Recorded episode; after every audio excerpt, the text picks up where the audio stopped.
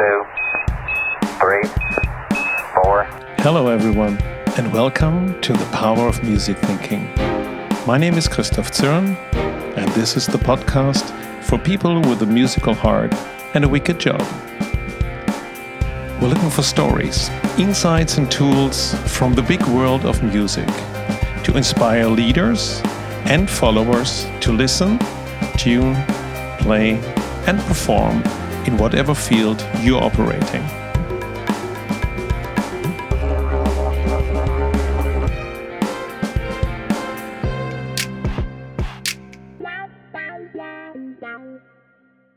My guest today is Sharon Stewart, musician, poet, researcher, piano teacher, and deep listener. We learn about the Center for Deep Listening at Rensselaer and the deep listening retreats by composer Pauline Oliveros and the many ways to listen. For example, listening in dreams, embodied listening, and that deep listening is about doing, writing, practicing, and experiencing. We talk about text scores, guiding principles, and using this in a non musical context. And we also chat about the listening presence of leadership, and that we all might benefit when this would shift from just listening to to listening with. And Sharon reads one of her text scores that she contributed to the listening guide for quarantine that was published at the beginning of the pandemic. Okay, let's get into it. Hello, Sharon. Welcome to the program. Thank you. Thank you so much, Christoph, for inviting me. It's lovely to Sharon. be here. Um, I, I'm really looking forward to, to our talk today. Today, we, we talk about listening, and that's in some way strange if we talk about listening and not just listen. So, um, and there's a lot of things that uh, that we share together. Um, But I w- want to start with with one question, a personal question. What was your first memorable concert or sonic experience that had an impact on you? Oh, I have immediately two. Is that possible? Absolutely. Um, uh, the one is when I was much younger, and um, I grew up in kind of a sectarian church. So, not the really scary type, but the type that really believed we are the people of God and people not in the church are outside. A little bit related to Seventh day Adventists or Jehovah's Witnesses. And um, I loved the singing. So, I think I remember uh, there was one of these high notes, I don't know, yeah, about probably I don't know, C or D or E. And I remember standing on the chair next to my mother and reaching for this high note with my voice. And I and that moment of feeling my voice blending in with the other voices. I can uh-huh. still get chills. So when when you feel that the vibrations are and you're melting in, but you can still hear them and you so that was a real um, yeah, powerful moment for me. Yeah. so the, yeah. the blending from the personal to the communal, or Yeah, of course now I would say that. I think it was it was just uh, I suddenly just the vibrations and I I wanted to get that note, you know, whatever. And and then it just all and then I yeah, I just felt part of that collective sounding in this very easy fluid way. And I, I just this thrill filled me. I thought oh i love this so much. Um yeah unfortunately i turned to piano because i think i would have made a i would have much more enjoyed singing now that i say that. But um yeah and the other was uh the thrill uh, i grew up in north georgia too and my mom um no this is there was that piano duo two young women they were sisters i believe they were french Les uh, anyway, they, she took me to a concert of theirs. It was the first uh, like piano duo with lots of fun things like the Entertainer, Scott Joplin, and so forth, and just and they were really you know jazzy, fun. And and then I heard the or- the orchestra and the violin section live. And I think I was a young teenager for the very first time in my life, I believe. I'd heard maybe little ensembles and the violins, and I just, oh, maybe I was 11, uh, and that also took my breath away. I, yeah, again, it's this sounding together, the high pitches. I guess I tended to like higher pitches, and seeing them also uh, playing in unison, like also just the movement, and probably something about that highly focused discipline, which is then later with my listening practice something that I try to understand because it can be very healthy, but also can be unhealthy. So that um, the movement together in this very um, yeah encompassing sound that just also thrilled me. I, I had I did a bit of violin for a year or two, but I was already twelve, and then I was standing on the stage with little kids. So then I thought, okay. but I did like sitting in my room, kind of cross-legged on the floor, and then trying to find you know the tone and that's also i think very good for pianists because um, you're actually trying to find a pitch rather than just you know hitting the key so yeah, absolutely yeah. that's the easy part or the it, it looks like the easy part oh. yeah so thank you those were two yeah really um, yeah in a way now i see there is a relation that why they came up together yeah mm. nice um, sharon can you tell us a little bit more about about you, about your back, background, who you are, and what you do for a living? Yes.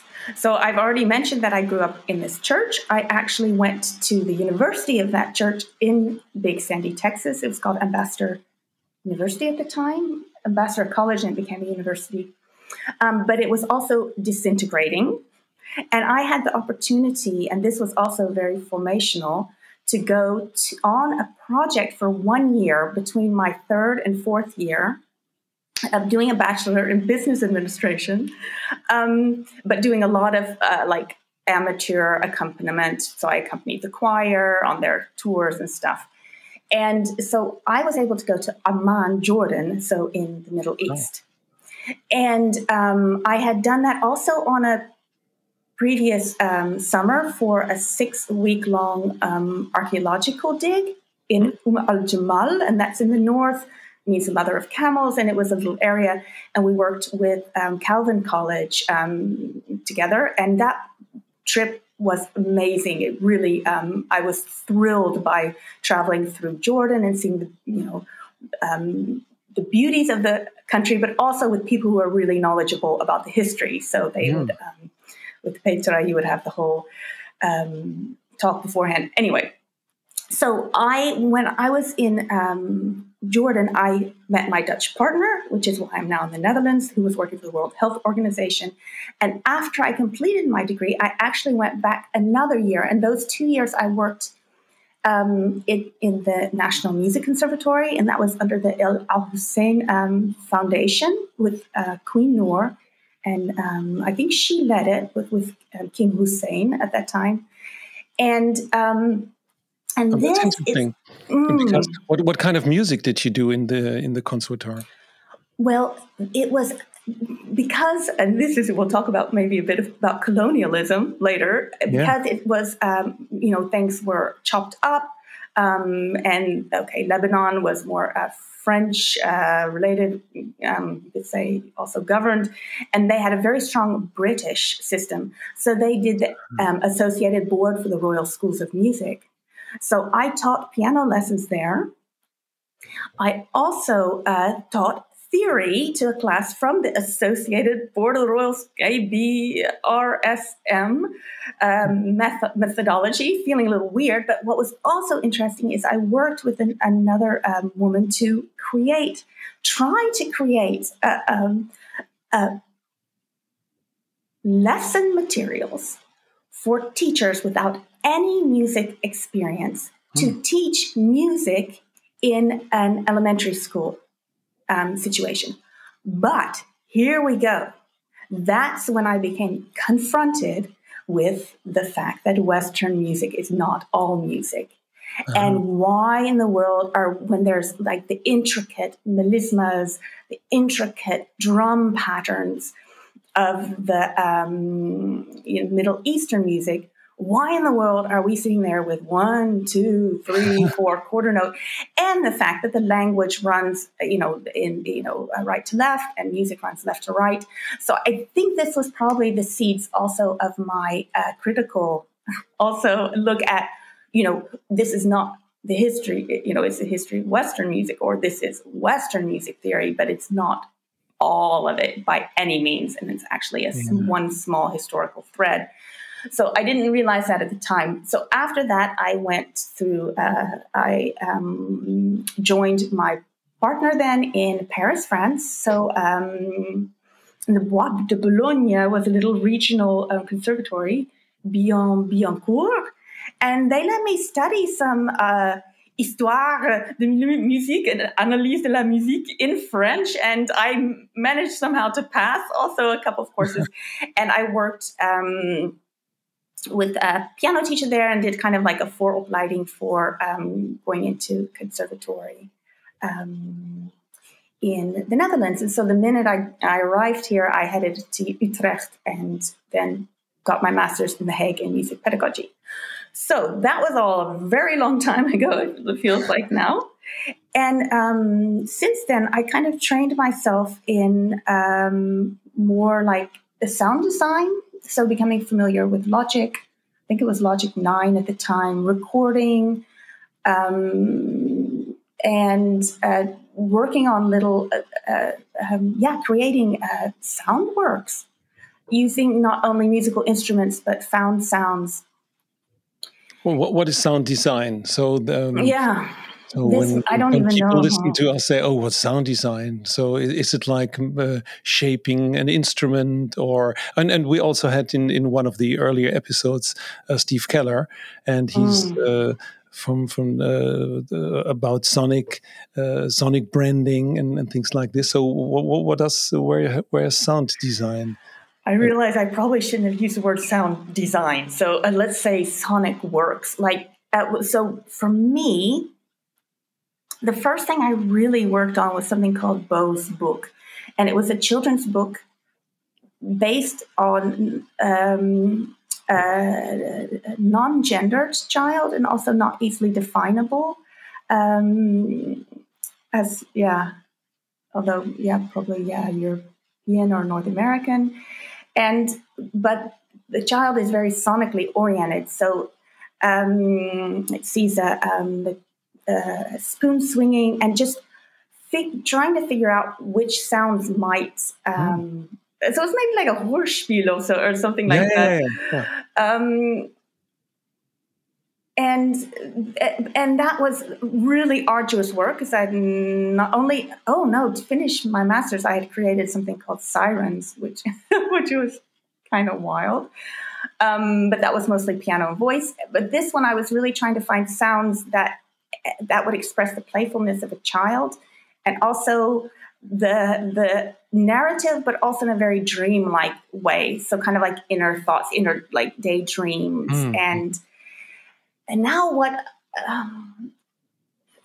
in the end what i've done and i've worked since then with a few um, uh, usually so, dance solo or dance duo with dancers and mm-hmm. one theater uh, work and um, what i'm doing is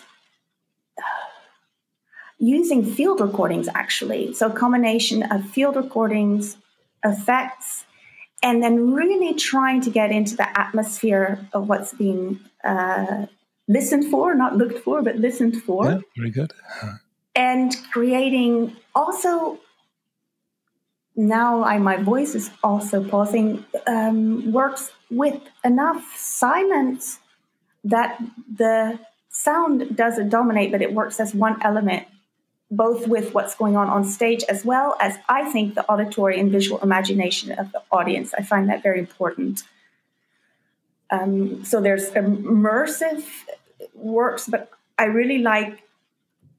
For me, the audience needs to kind of also do something to involve themselves. Mm-hmm. So it's more like a kind of a, what's that in English now? A loca? Uh, uh, to to, to seduce them, to yeah, seduce to, them to to for interaction to get involved, even if it's not, I have, we haven't gone into the area of actual participation, although I would love that, but um, to uh, get imaginatively active. Mm. Oh, like, great. oh, if there's a silence, what am I hearing or yeah. what am I experiencing? yeah. yeah. I, I, I, also asked about the sound design because you mentioned you've uh, you've been in Paris, and mm. when I hear Paris and sound design, I think at um, Pierre Schaeffer or Pierre mm. Henry mm. okay. that 1948 did um, yeah, let's let's call it experiments to just record something and and and and work uh, and, and, and work with with that material. So the the, the famous uh, song was about a, a, creaking door, and he did all the variations of that creaking door, and he make a musical piece out of it. And nowadays we'd say, oh, we just sample and play and, and and play with the samples. So this is something uh, that, that, that reminds me uh, to it. And also talking about spatial hearing um, in Groupe de Recherche Musicale, um, you have the the loudspeaker orchestras, and I heard them once uh, in, in in a concert, and, and you you're sitting in, in, in a concert hall, and there's only one uh, person at the, at the mix uh, on the mixer, so that's the compu- composer, a producer, and then you have 120 different uh, loudspeakers that's it. And you really, when, when you hear the songs, you really can see that it comes exactly from one there on the right side and the other tone on another side. So that's, um, yeah, that was just um, uh, popped up in my mind. that's a beautiful experience. How did you, how did you experience that in your body physically? Was it quite amazing or? yeah it, it, was more the um, let's say the, the the the experience to to to experience something that you've never heard before in that way. So if, mm. if people are in, in, in a room and everybody's talking, then you say, oh, he's far away, he's closer, but with music that is composed for this. So so that's that's uh, electronic nowadays we call every everything electronic music but these were the pioneers and in a way uh, uh, like uh, also stockhausen with electronic music where you take one sinus and and another one let's and make something new that was never that was really unheard but, but, yeah, but that was in, more my, yeah. my my uh, uh, the, the thing that that I just uh, get triggered. I love spatialized music, and in 2012 there's the uh, ZKM Zentrum für yeah. Kunst und Medien in, in Karlsruhe. Zentrum für Kunst. I studied in Karlsruhe. I worked there. Ah, okay. then you know the Klangdom. Yeah, yeah, absolutely. Yeah. Yeah. So I experienced that for the first time in 2012 in a smaller version. It was, I think, only six, only 16 or 24 speakers. They had used it for the sound yep. art um, exhibition, and you could see the software working. And and I that was I just how that impacted my body was amazing. And there's also this 4D sound by Paul Oomen um, that's a huge with these pillars with special Omni speakers embedded. And I'm, mm. ah, it's a nice, I think Bloom is a special. Ah, I shouldn't say things that I don't know for sure, but Bloom uh, speaker design is a Dutch, I believe, Dutch product.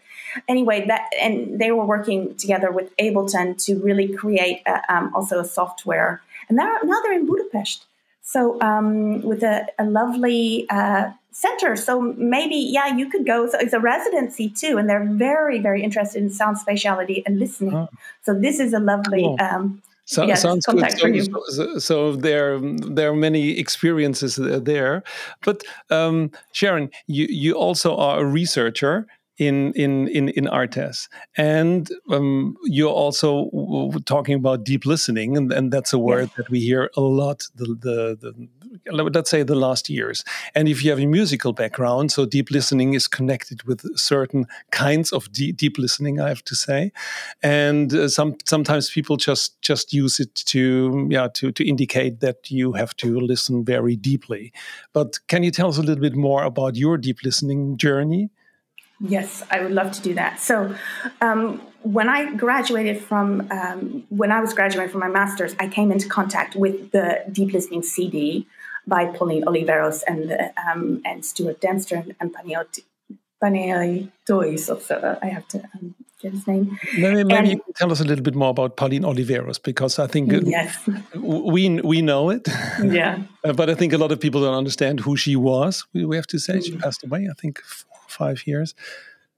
Yes, so yeah, four and a half. And, so you're exactly yeah. right. Yeah, he was not um, famous um, like uh, other musicians are famous, but very, very well known. Has a lot of influence also on different musicians. So, so, but but you you met you met her, right? Yes, and um, so. Uh, Pauline Oliveros was born in, in, 1932 in Houston. She worked in the um, San Francisco Tape Music Center. She did a lot in these kind of pioneering um, electronic music uh, systems also in Toronto that were being set up. She worked at the University of California, San Diego, setting up a, a kind of a new music program there. And later, um, she uh, worked on her, um, yeah, say her own um, art, kind of moving away. And then she, and towards um, the end of her life, she was at the Rensselaer Polytechnic Institute, which is where I now also uh, work as a core teacher for the Center for Deep Listening. Yeah, right. Um, so, um, so that's a, the very, very quick story about this amazing, incredible woman, Paulina Oliveros. So, what happened was I came across this uh, CD, and I, the minute I heard it, it was on some very bad speakers, and it was, you know, I don't know, iTunes or whatever. I was immediately like lightning went through. I thought, what is, what is this music? It was an improvisation in a two million gallon cistern with this natural resonance. And um, I I looked into her, and I, she was part of my um, writings at the time, my thesis. And then in 2008, I think the beginning of 2008, I thought, oh, what's going on with deep listening? Mm. And um, I looked online and they, I saw that they were having a, a retreat in Cork, mm. Ireland. So I went to that in retreat, which was mind boggling. And then I went to two consecutive retreats after that in um, Dartington in England and one in Camallera in Spain. So 2008, 2009, 2010. And in 2010, I completed my certificate. Um, uh, so I became a certificate holder in deep listening. And during the retreats, what you experience is um, also periods of, of nonverbal communication. So mm. they don't call it silence, right? Because silence doesn't really exist. But you're not tapping into the verbal. So you're communicating without um, words. And that was extending from a period, I think, of like somewhere in the evening till uh, around lunchtime. So in that way, in that sense, it had one of those that meditative theme. And we would get up early in the morning and go with Heloise Gold, who is a dancer, Tai Chi instructor, talented choreographer, and really beautiful, funny woman. And we would take these um, morning walks with a um, certain um, uh, thing we would repeat as our feet touch the ground and we would do um, exercises to encourage the receptivity of the body. Hmm. And it then, sounds a bit like like mindfulness also.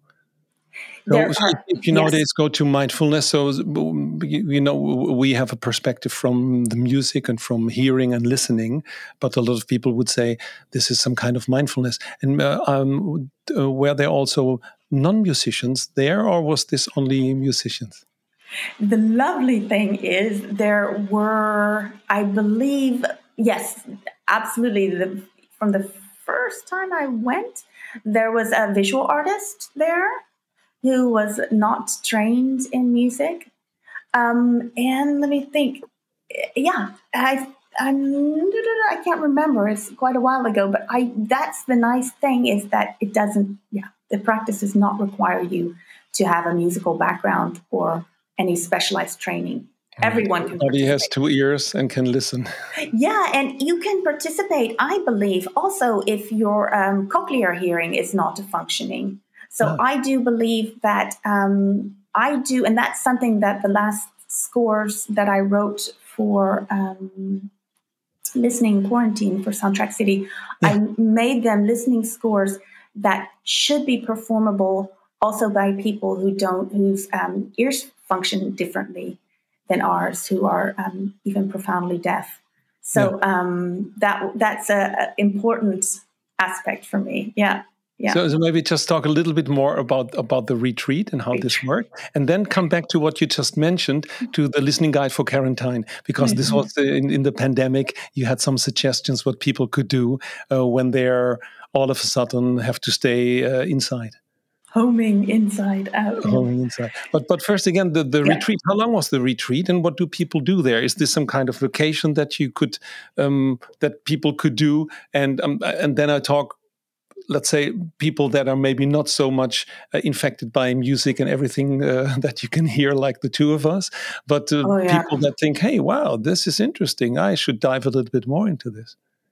Then it was five days long, and my goodness, it was intense. I mean, you were just because you, you know as you said with mindfulness then and it was like so after this morning opening the body practice we would go into meditative listening practices so global focus listening remembered sounds imagined sounds all kinds of lovely um, ways of listening exploring your listening habits and then you have um, little text scores so sonic um, meditations or text scores that are little algorithms mm. like give sound, receive sound. Mm. These kind of that if you just start that process, you can um, create a you know a work. And these were kind of uh, these had very specific uh, like yeah rules, little text scores that you would follow, but the outcome was very dependent on the group. Mm-hmm. And that was what uh, was so beautiful. There, uh, I'll give one very important example for me. It's called kind of, it, this one never became codified in her um, anthology of text scores, but we've kind of, as the community, we're the deep listening community, um, we've created it. It's you do a very extremely so slow walk, mm. and at the same time you sing a childhood song that meant something to you deeply as slowly as possible. Oh. So you have this, and in the beginning, it's this kind of kind of cacophonous, um, kind of uh, amorphous, kind of moving cloud of sound. And then slowly because we're as humans we entrain so we start connecting. And then you start like suddenly things you just hear it as you click. Maybe it's the same experience i had as a child. Suddenly the whole mm. thing just starts to make sense.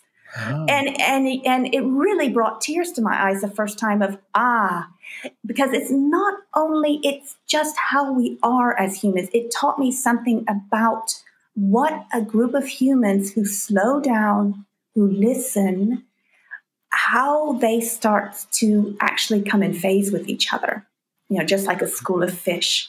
Yeah. And that what I thought, aha. And it's very hard to put into words, but it's something I thought this is, and I think John Cage did say, now I understand true harmony when he experienced something by Pauline Oliveros. And I'm, I might not be quoting it right or citing it correctly, but that's that's the harmonious aspect of human interaction with sounding and with listening. And then this is very lovely. Towards the um, evening, we had dream work with Ione, or Ione sometimes she's called, and that is the creative partner and artistic director, also, and the um, partner of uh, Pauline. And she's a magical dream keeper, dream weaver. And it was about listening in dreams. Mm. So entering a 24 hour listening, um, listening in every possible way to everything possible here, no matter what you are doing. And that's kind of the um, deep listening quote by Pauline. So entering into this heightened state and the mindful state of listening and remembering when you're not listening. But yes, it is exhausting. At the end of that, I was kind of like a little, you know, one of those little wires that would just kind of vibrate with every little sonic input. So, um, but beautiful, transformative, um, many levels. I mean, I could, we could talk for another two hours, and very, very funny funny people. We broke because we had to be quiet during dinner or something, and we were in this part of this hotel restaurant in in, in Cork. And suddenly we just kind of spontaneously burst out into one of these, like, you know, kind of crazy rhythmic things with the plates and the wall fixtures and someone singing this little mini opera. And it was, yeah, just so much fun. Yeah. Great. Yeah. What what fascinates me um, with what, what you say, and and also when we talk about uh, deep listening, um, everybody can can hear or everybody can listen and and also your example of listening in dreams th- th- that's the nice thing if we ask people to close their eyes that's easy if we ask them to close their their ears they need two fingers or a headphone and even if um, this also means that even in your dream you get some kind of information or you hear in in in a dream so i think that's that's one part and the other part is that it's not only interesting for musicians, it's also interesting for everyone to, to, to, to understand what you hear and to understand when you listen and to understand how you listen. And sometimes I ask people, how do you listen to your business? What does yeah. this mean? And you can ask this any person in, in, in with any uh, profession to how do you listen? How do you listen to your kids? How do you listen to your mm-hmm. partner? And and and that's an interesting uh, part. And we just talked about mm, the the listening guide for home quarantine. So uh, when the pandemic started, I saw I saw a link that, that, that you wrote a PDF about what people can do in quarantine. Or can you elaborate a little bit more? yeah, that? and I'm going to get the little book because it's very important that I give credit where credit's due because I just contributed as an artist. Um, oh, I have them here, but the rest upstairs. Okay, so this is a, a publication by Soundtrack City, Mystifiers, and STEIM, and uh, that is in, um, with um, Michiel Huisman and uh, Guy Wood, Vivian McGillivray. Oh, I've never said her last name, McGillivray. She's lovely listening. I will, and, I will also put yeah. the link into the show notes uh, because people can just download it for free, right? Right. This is free open access. And I they asked me to contribute around embodied listening. Mm. So that's and that's the connection where I thought, do I nest if I'm doing embodied listening, can I just listen with my whole body? Yeah. So what vibrations am I picking up? What sensations?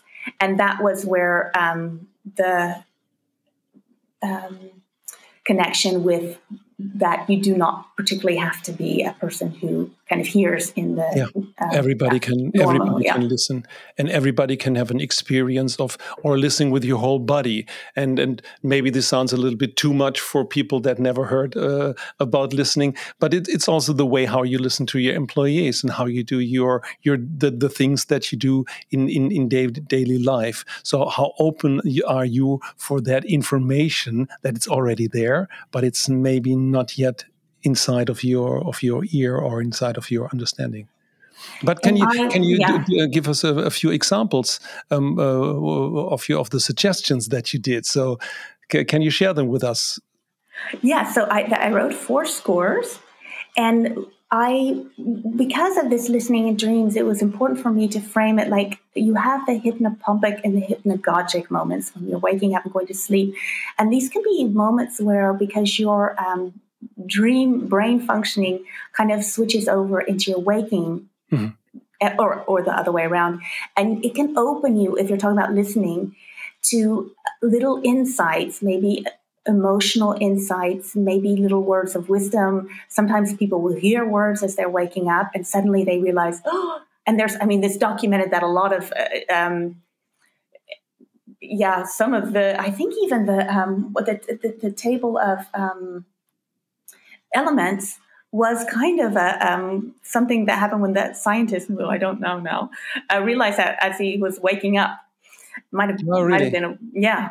Like, so I'll look that up again. Yeah, the, yeah. The, normally they would say it's a eureka moment, but actually it was like in that stage of between sleep and waking up. I think it's the REM uh, no, that's the rapid eye movement. That's in the deep sleep. So this is ah, the okay. hypnopompic. Is when when you're. I think for me, I'm not sure. I'm not a neuro, uh, neuroscience, but you're. I think it's the the um, lowering of the action in the frontal cortex that's trying to rationally process things. Because that's the state you can come in when you're also improvising, and you right. kind of turn off the. Um, you try to the crit, the self critiquing mm-hmm. aspect anyway, oh, you're so interesting. We could, oh no, okay, I'll try to. And I'm very associative thinker, so I can go off on it. And, and Sharon, maybe maybe one thing because you you mm. mentioned the the word score, and we have it often about musical score, but um, mm. you know, in, in, in the music thinking framework the, the, that I developed, I'm I I use everything as a score that can help you to do something. So that, that's a very easy one. And, and, and that's what I think is interesting. And I think it came in some way from uh, Pauline Oliveros because when, when she made the score, there are a lot of text scores. And, and I think the, the suggestions that you did, and maybe you can uh, read out one or, or, or two, there are text scores, and then people can try to, yeah, to, to, to, to see what this does with them. Wonderful. Okay, so I'll do score one, listening to waking up. So if you have a natural awakening, sense yourself waking, but keep your eyes closed. And if you wake up with an alarm clock, turn off the alarm and close your eyes. Listen to the atmosphere of your dream space. Breathe and listen. Slowly open your senses to the atmosphere and vibrations of the room, the street, the neighborhood, surroundings. Open your senses as far as you would like. Breathe and listen. Let the atmosphere of your dream space linger as you arise.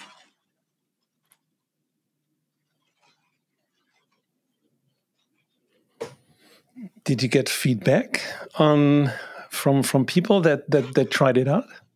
There is a, um, a researcher in Canada now who is um, doing a project where he is getting um, qualitative data using this book okay. and the various. But that I haven't. Um, I have someone.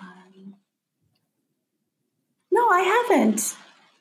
I would like people can in the book yeah you can it doesn't make sense to no, show it to people in the podcast that's the easy part we, we will do in the show note we will uh, mm-hmm. um, set in the pdf and if listeners try out a few of your of your scores we ask them to give a feedback via twitter or directly uh, directly to us that's wonderful. Yeah. Why I love this so much is that sometimes in, in, in, in when we communicate together, either um, uh, in in society or in, in business, um, mm-hmm. we we have vision docu- documents, long pages, mm-hmm. and and most mm-hmm. of them are just to show. So with to show, I mean this is um, something like a vision is something that we would get in the in the future.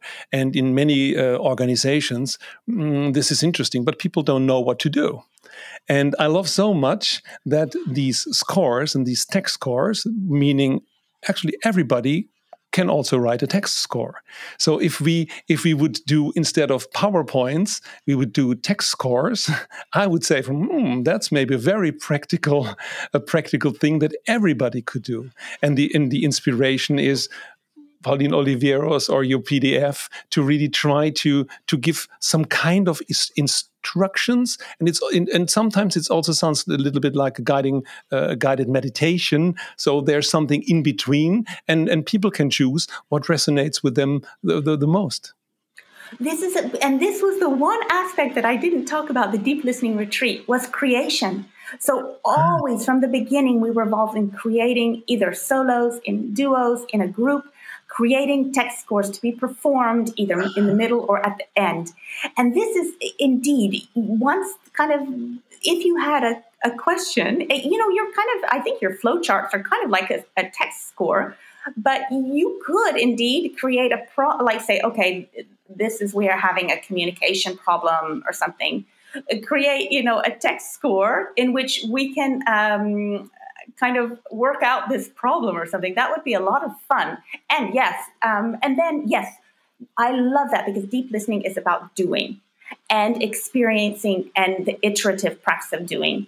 So if you write a text score, you need to do it and you practice it and then you rewrite it and then you make it and then you refine it and you refine it through, uh, yeah, an iterative artistic practice, but it could be an iterative uh, business practice. Absolutely. Yeah.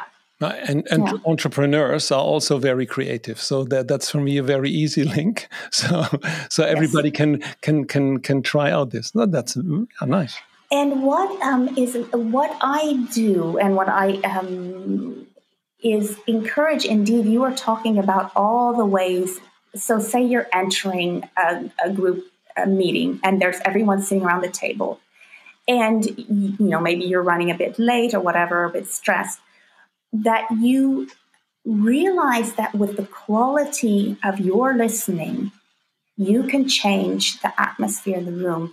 And, you know, it's kind of related. Pauline was very attracted to the scientific practice of the observer, observer principle so that you will always have an effect on and you will, the, you know, the data that you're observing. But this, in, in this sense, is maybe use a little bit more as an analogy.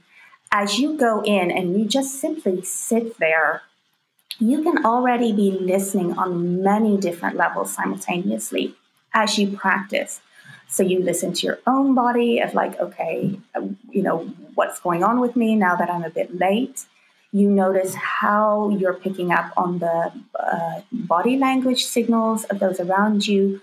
You're often picking up so many subtle uh, signals from people that you you were talking also about the um, fact that we cannot close our ears as we can close our eyes, but we have this auditory um, cortex that filters incredibly.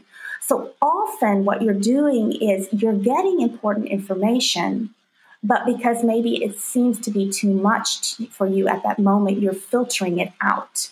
Mm. So you and everyone has their own filtering habits. So maybe because of, of, of a childhood trauma, if someone is, seems a bit angry, you're you know either that might immediately um, cause you a lot of distress or you might completely filter that out because you just do absolutely have chosen as an adult not to deal with that.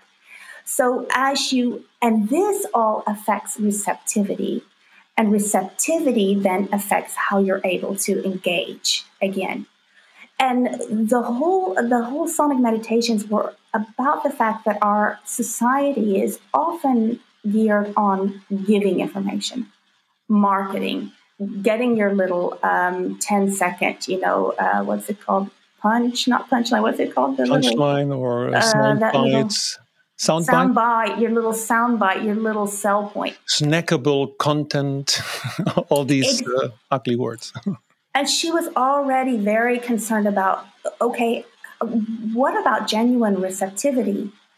So, what, um, and this is, this is um, given by the uh, kind of a very simple graph of if you imagine a circle, and in that circle is a little, a little dot. So the circle is is kind of the full capacity of your conscious awareness. And that can be you know, incredibly large. So you can be in that meeting, listening to yourself, listening to your colleagues, paying attention to their body language, hearing what's going on on the street, thinking about, you know, what you might eat that evening. And you can be holding and paying attention to all these things equally. But, and that's the kind of awareness, a, a big 360 degree awareness you can also have the ability to focus. So there's one detail that's very important. Okay, what's that uh, um, comment that's just been said? What's that um, feeling I'm feeling? And what's that intuitive, you know, belief or what's my value here? And you can really uh, focus in and and really attend to that, and then you can go back to that global. And people like some people who say they have maybe attentional problems often are very good at that global listening. So everything's mm-hmm. coming in, and it's the focusing that presents problem for them. I, as a musician and someone trained a musician, I was hyper focused. So I wanted to hear one thing. I could hear that one thing, but that meant I, I would neglect to hear that cough in the audience when I'm performing. But that's that's the thing that then suddenly throws me off, you know. So that being able and that's um, to fluctuate between that multidimensional listening and the focus listening and knowing what your listening habits are can have a profound effect on how you engage in a group and you can be quietly sitting receptive the whole time and through the quality of your listening and i've experienced this with pauline oliveros i could cry she had an amazing listening presence so that when you came in her presence, you stepped into uh, yeah a deeply uh, and profound state of um, receptivity mm. and and openness to all that is you know the continuum of sound and silence. So well, um, mm, yeah, I, I, like this this very much to to stress this that you say to have a listening presence. Huh? We, we always say um, leadership uh, or listening is a top leadership skill. And um, well, we, we could uh, we could add to as a leader you you need a listening presence. So I like this very much, and I also like what you just uh, said a few few minutes ago: the filtering habits. To understand what are my my filtering habits. So you're a, a, musician and someone is coughing in the audience. You try to filter it away because it has nothing to do what you are at the moment. But also when we, as a business or in society, when we hear stuff, so what information do we filter out? Because this has nothing to do where we focus now or um, where can we open uh, our filters. But the most important thing to understand what, that, that, we have a filter and that it's uh, maybe also a decision or maybe mm-hmm. so uh, maybe another word for bias but bias sounds so so abstract. But filtering habit um, um, yeah I, I like this i like this very much yeah, it's nice. It has this dial kind of thing, like you can dial your filter or something. Yeah, yeah. And if you don't mind, this is also kind of a uh, um, what is it? Uh, segue to or uh, segging into. Oh yeah, segue is a little thing, and I think segging into.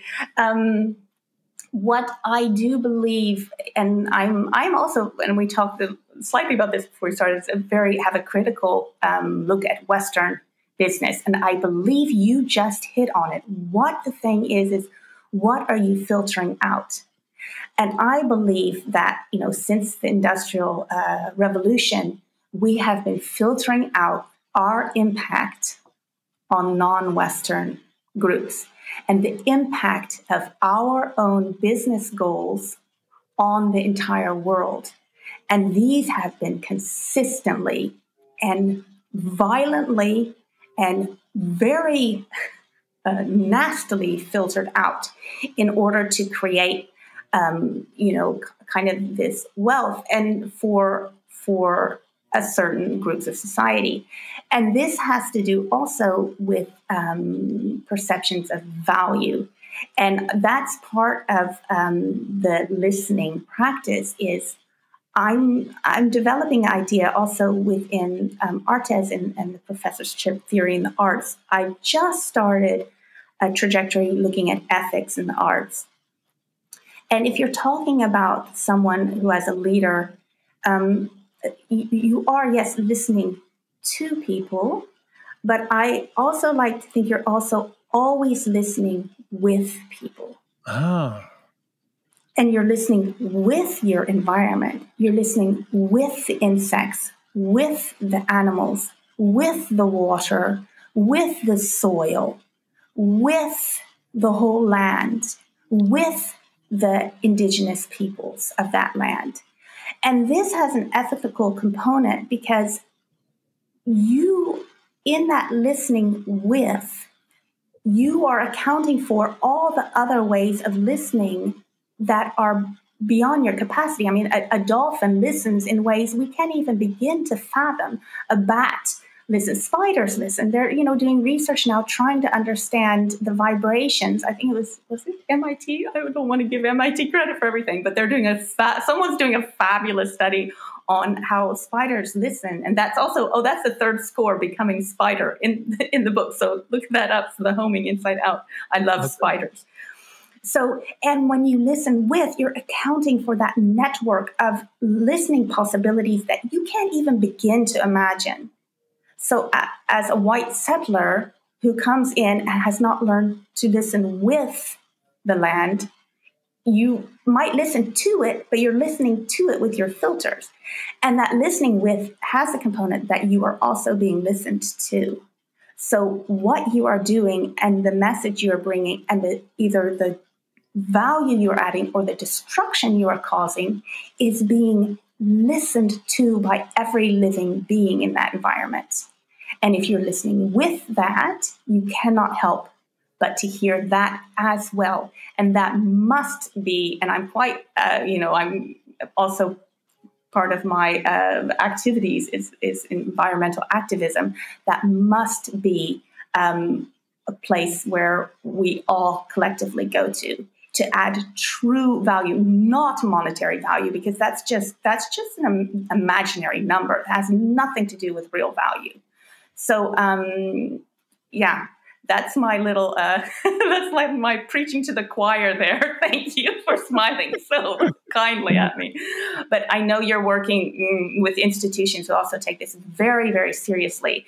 And if we do not turn this train around by listening with each other, yeah, we're heading towards a pretty clear, um, yeah, disaster point within 10 years. So um, I'm, you know, feel passionately that, um, yeah, we can do it. and we can use our incredible adaptability as humans, but we need to also have a little bit of um, humility and understanding our, yeah, our filters are limited, uh, listening in that vast network yes. Of listening capabilities. Mm. I think that that's absolutely beautiful. And I, I, really like that listening with. That's that's a really for, for me a great takeout. If we and and at least if we ask that question, whom are you listening with? And not just what do you hear. And uh, I, I, love this very much. So th thank you very much, Sharon, to, to yeah to, to share these insights with you. And how can people um, connect to you if they would like to know more about uh, about you? I will put the um, the PDF in the show notes and everything, uh, all the, the the URLs that you that that that you would like to to to share. Yes, and I, I'm I'm kind of hard to reach. I found out uh, by someone. I'm, a, I'm I don't have my own website. I have multiple. I have my own SoundCloud and so forth. Um, I give piano lessons still two afternoons a week on uh, handsonpiano.nl, and there's a contact form there. You can get in touch with me that way. I am apparently I'm reachable through um, Joke Alkema, Studium Generale in ArtEZ. And I, I also like it very much. So if you want to talk with me, I have to book a lesson for hands-on piano. So I, I, I get right. the message. That's right. That's, That's right. Sharon, yes. thank you very much. Thank you. Yes. Thank you so much for listening. I really appreciate this because listening is one of the top leadership skills, and I feel honored about this. It is my mission to find, create, and share inspirations for meaningful collaboration based on music analogies. If you want to support this, please subscribe to the podcast, give us a rating, or write a review on iTunes or Spotify.